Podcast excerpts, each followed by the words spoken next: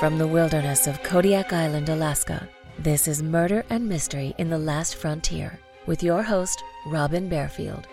In a land full of peril and vicious animals, humans are the most dangerous predators of all.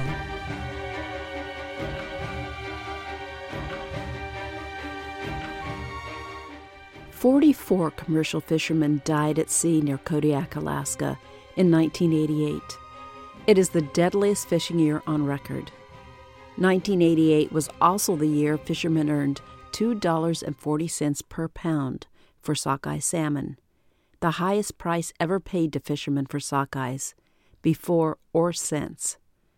Commercial fishing proved lucrative but dangerous in 1988. Alaska fishermen know their jobs involve risk. They work on the North Pacific, often in big seas and brutal weather. But no fisherman expects to be murdered by his crewmen.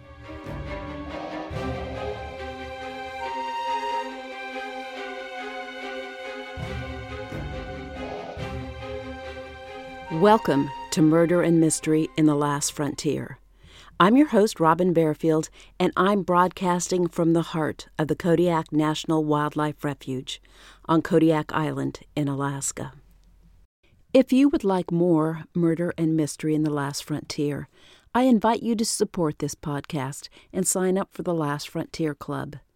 You can find out more about the benefits of the Last Frontier Club and how to sign up in the show notes for this episode.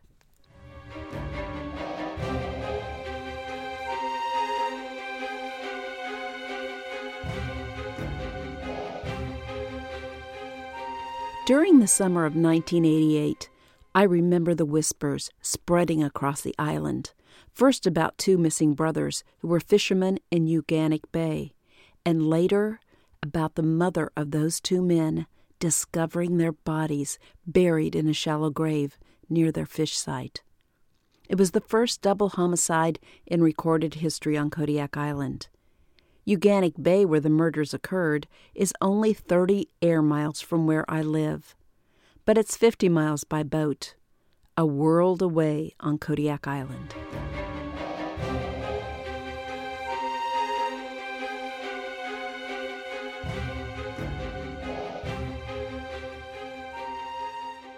To better help you understand this story, let me provide some background information on commercial fishing and what it's like to work at a fishing site in a remote bay on Kodiak Island. There are two methods of commercial salmon fishing on Kodiak. Purse seining is done from a fishing boat. A typical purse seine boat measures approximately 42 feet in length, with a cabin, a wheelhouse, a galley, and sleeping quarters. A crew of three or four people live on and fish from the boat all summer. Purse seiners follow the fish. When the captain spots a school of salmon, he orders the crew to make a set. With the aid of a smaller boat, the crew deploys the purse seine, circles the school of fish, and pulls the salmon into the large boat. When the net is stored back on board and the crew secures the smaller boat behind the seiner, the captain heads off in search of another school of salmon. Once or twice a day, the captain delivers the catch to a much larger boat called a tender, and the tender delivers its cargo of salmon to the fish processing plant, usually once a day. Gill netting, more commonly called set netting, is the second type of commercial salmon fishing. Set net fishermen live on shore. They anchor their nets to the shore on one end and then extend the nets out from shore for a maximum of 900 feet. The nets measure 30 feet deep. Salmon swim into the gill net and get caught in the mesh, and the fishermen pull along the net in an open skiff to pluck the salmon from the mesh. The fishermen hold the salmon on ice, and the tender visits their fish site twice a day for a delivery. Since set net fishermen live on shore and remain there all summer, a set net site often is not only a business, but also a summer home for the entire family. In the summer of 1988, Daniel Nickerson, 42, and his brother Robin, 36, both from Bothell, Washington, operated a setnet site in Uganik Bay. The Nickersons had fished the site since the 1970s. Daniel's wife and two young sons often joined him at the site, but in 1988, Daniel and Robin hired a crewman from Kodiak named Robert Shepard. Like the Nickerson brothers, Shepard was a Vietnam veteran. The Nickerson brothers had reputations as heavy drinkers, and Daniel reportedly possessed a volatile temper, especially when he was drunk. Other set netters in Uganik Bay admitted that you do not want to cross Danny Nickerson, especially if he's been drinking. Before the salmon season even began, tempers flared between the Nickersons and their crewmen. They sent Shepard out to the setnet site in Uganik Bay from Kodiak with a boatload of supplies. But when Shepard encountered bad weather and heavy seas, he beached the skiff and waited for help. Several witnesses spotted the Nickersons berating Shepard after the incident, and Shepard's relationship with the Nickersons went downhill from there. On June 22, 1988, friends of Daniel and Robin stopped by the Nickersons' fish site for a visit. They didn't see the Nickersons, but Robert Shepard, the crewman, told the friends that the Nickerson brothers had been drinking all night and were now asleep in their bunks. A few days later, Shepard told these same friends that he had not seen the Nickersons since the morning of June 23rd, when he said the brothers headed out in their skiff to go to a party. The friends worried something had happened to the brothers, and when they found the Nickerson skiff badly damaged and aground on a beach, they believed their worst fears had been confirmed. Other fishermen in Uganik Bay assumed the Nickersons got drunk, fell out of their skiff, and drowned. On June 29th, the Coast Guard and the Alaska State Troopers launched an intensive search for the brothers but they suspended the search in mid July when no further trace of the brothers materialized. Soon after the Nickerson brothers were reported missing, their mother traveled from her home in Washington state to stay at their site and take charge of the fishing operation. Robert Shepard also stayed at the site and continued to fish the Nickersons' gear. Mrs. Nickerson believed her sons had too much boating experience to both fall overboard and drown. And she told other fishermen in the bay she did not think her sons had accidentally disappeared, but felt certain they had met with foul play. Mrs. Nickerson dismissed Shepard and hired a young couple to help her run the fish site. In early August, she told a visitor to the site she noticed some of the rocks from the banya had been moved to a grassy ravine behind the cabin. The man investigated and found the bodies of Daniel and Robin Nickerson, bundled in a sleeping bag and buried beneath the rocks. Mrs. Nickerson contacted the troopers, and on August 9, 1988, the Alaska State Troopers removed the bodies of the Nickerson brothers from the fish site. The troopers noted both men had been shot, and when the troopers sprayed the inside of the setnet cabin with luminol, the floors and walls glowed, evidence of a recent bloody battle inside the cabin. The troopers confronted Ron Shepard, the only other person known to have been at the cabin before the brothers disappeared, and Shepard admitted he killed Daniel and Robin Nickerson. But he claimed he acted in self defense.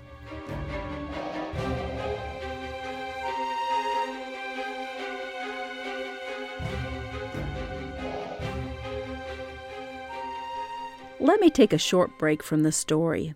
The puzzle game Best Fiends is a sponsor for this podcast, and I would like to say thank you to them and tell you a little about the game. Those of you who have been listening to my podcast for a while know how much I enjoy this game. It makes me laugh, sigh, scream, and holler, depending on whether I'm winning or losing. Most importantly, though, whether I need a break from work, from my stories of true crime, or just from this crazy world, Best Fiends provides an instant way to disconnect and de stress for a few minutes. Its bright colors and adorable insect characters make me smile, but it's the challenging puzzles that keep me hooked on the game. I just started level 176, and I am now facing slime bombs that coat everything with slime, unless I destroy the bombs before they can explode. My husband is nearly 100 levels ahead of me, and from listening to him, I know I will soon face many new challenges. Give Best Fiends a try and take a break from reality for a few minutes. Engage your brain with fun puzzles and collect tons of cute characters. Trust me, with over 100 million downloads, this five star rated mobile puzzle game is a must play. Download Best Fiends free on the Apple App Store or Google Play. That's Friends without the R. Best Fiends.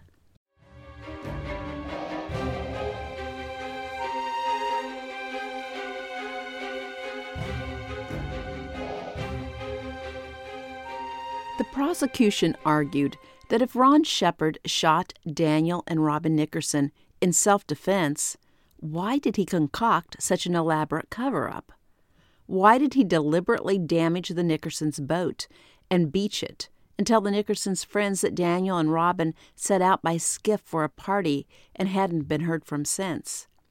Why did he bury their bodies clean up the scene, and tell everyone, including the Coast Guard, the troopers, and Mrs. Nickerson, that he had no idea what had happened to Daniel and Robin. If the murders were self defense, why didn't Ron Shepard contact the troopers and report what had happened? Ron Shepard took the stand in his own defense. He claimed Daniel and Robin Nickerson were extremely violent and unstable. He said Daniel always carried a gun and enjoyed using it to frighten and shoot at people. According to Shepard, on the morning of June 23rd, while the brothers were passed out drunk, he took their skiff to work the nets. Shepard said when he returned to the cabin, Daniel confronted him and yelled at him for taking the skiff without permission. Shepard said Daniel then pulled a pistol and told Robin to move out of the way so he could get a clear shot at Shepard. Shepard said he grabbed Robin and used him as a shield between himself and Daniel. Shepard backed into his bedroom, released Robin, grabbed his rifle, and shot Daniel once, killing him. According to Shepard, Robin then lunged at him with a knife, and Shepard shot Robin in the shoulder. Shepard said he then went for a towel and water to treat Robin's wounds, but Robin grabbed a shotgun. When the two men struggled over the gun, it discharged, the bullet killing Robin instantly. Shepard's attorney presented physical evidence and expert testimony to back up the details of Shepard's story. But this evidence failed to explain why Shepard covered up the murders and buried the bodies. According to Shepard, he covered up his crime not out of guilt, but because he suffered from post traumatic stress disorder, or PTSD. Shepard said when he was a Marine in Vietnam, he was confined for several weeks to the Marine brig at Da Nang, where, he claimed, he was brutally mistreated, including one incident when he was sexually assaulted with a nightstick by a guard. This mistreatment by authorities, he said, left him distrustful of police. He said that his violent encounter with the Nickersons and the shooting brought back the trauma from Vietnam. And once he had killed the Nickerson brothers, all he wanted to do was return his life to normal as quickly as possible. He believed the police would not listen to his side of the story and would arrest and attack him if he tried to report the incident. Shepard's attorney hoped to call Dr. Raymond Scurfield to testify. Dr. Scurfield was one of the leading experts in the country on the psychiatric symptoms and treatment of PTSD. But since Scurfield had never treated Shepard, the judge did not allow the doctor to testify. Dr. Robert Alberts, a psychiatrist from Anchorage who had treated Shepard for PTSD, was allowed to testify. Dr. Alberts stated he had diagnosed Robert Shepard with PTSD and explained that PTSD is a recognized form of anxiety disorder experienced by some people who are exposed to extremely traumatic events, such as military combat. The effects of PTSD can last for years, and even after remaining dormant for long periods, PTSD may be retriggered by the occurrence of another traumatic incident. According to Alberts, people suffering from PTSD often avoid and distrust authority figures. He said Shepard's behavior after he shot the Nickerson brothers was consistent with what a PTSD victim who had acted in self defense might do. The prosecution called Dr. Francis Criswell, a forensic psychiatrist with the Alaska Psychiatric Institute, to the stand. Criswell testified he had treated several veterans who suffered from PTSD and he said the condition is difficult to diagnose because the diagnostic category of PTSD is so broad. He said it is nearly impossible to prove whether or not an individual suffers from the disorder. Furthermore, Criswell said he believed PTSD had become a fad in legal defenses, and he thought psychiatric professionals such as Dr. Alberts, who did not often work with criminal defendants, proved gullible and easily swayed by a defendant who claimed he committed a crime because of a PTSD flashback. Criswell said he evaluated Shepard before the trial and was not convinced Shepard suffered from PTSD. After Criswell finished testifying, Shepard's attorney again requested that Dr. Scurfield, a leading expert in PTSD diagnosis and treatment, be allowed to testify but the judge denied his request. The judge handed the case to the jury, and to the surprise of many Kodiak residents, the jury acquitted Shepard of all charges related to the death of Daniel Nickerson. In the death of Robin Nickerson, the jury found Shepard guilty of the lesser included offense of manslaughter. Shepard was sentenced to 15 years in prison.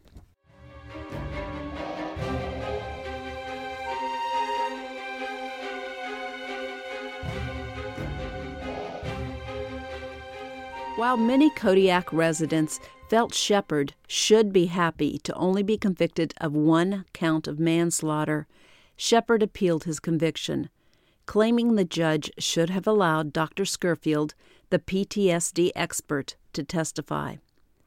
The Court of Appeals of the State of Alaska found in Shepard's favor and reversed his conviction for manslaughter.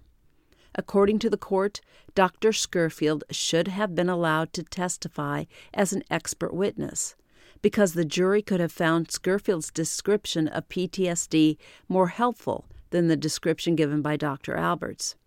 Furthermore, Scurfield had more expertise than Alberts in dealing with Vietnam veterans who suffered from PTSD, so the jury may have deemed his views more credible than Alberts. Rather than retry Shepard, the state allowed Shepard to plead guilty to criminally negligent homicide and covering up the crime. Shepard was credited with four and one half years he had already served and was released from prison on 10 years probation in August 1993. Shepard quit drinking while in prison and earned a college degree. He later said the years he spent in prison were the best of his life. He now lives in eastern Washington. Many Kodiak residents believe Shepard got away with murder. I think this case highlights how difficult it is to convict someone of a serious crime in an isolated setting, where there are no witnesses, there's plenty of time to clean up the crime scene, and there's no one to dispute the defendant's versions of the events preceding the crime. I can remember wondering why Shepard simply did not weight the bodies and dump them at sea, where they never would have been discovered.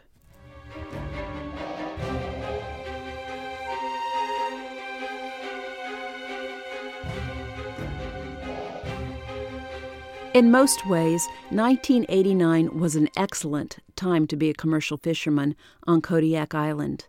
Salmon prices exploded, and most salmon fishermen made a great deal of money, more than they ever made in a single season before or since. No one could foresee the disaster lurking on the horizon. In March 1989, the fuel tanker Exxon Valdez hit Bligh Reef in Prince William Sound, and wind and ocean currents carried oil all the way to the waters around Kodiak Island. The Alaska Department of Fish and Game closed commercial salmon fishing around the island for the summer of 1989 because they feared the salmon would be contaminated by the oil. Salmon prices still have not rebounded to what they were in 1988. I mentioned earlier that this was the first double homicide ever recorded on Kodiak Island. The second double homicide on the island occurred in 2012 when two men were murdered on the U.S. Coast Guard base near the town of Kodiak.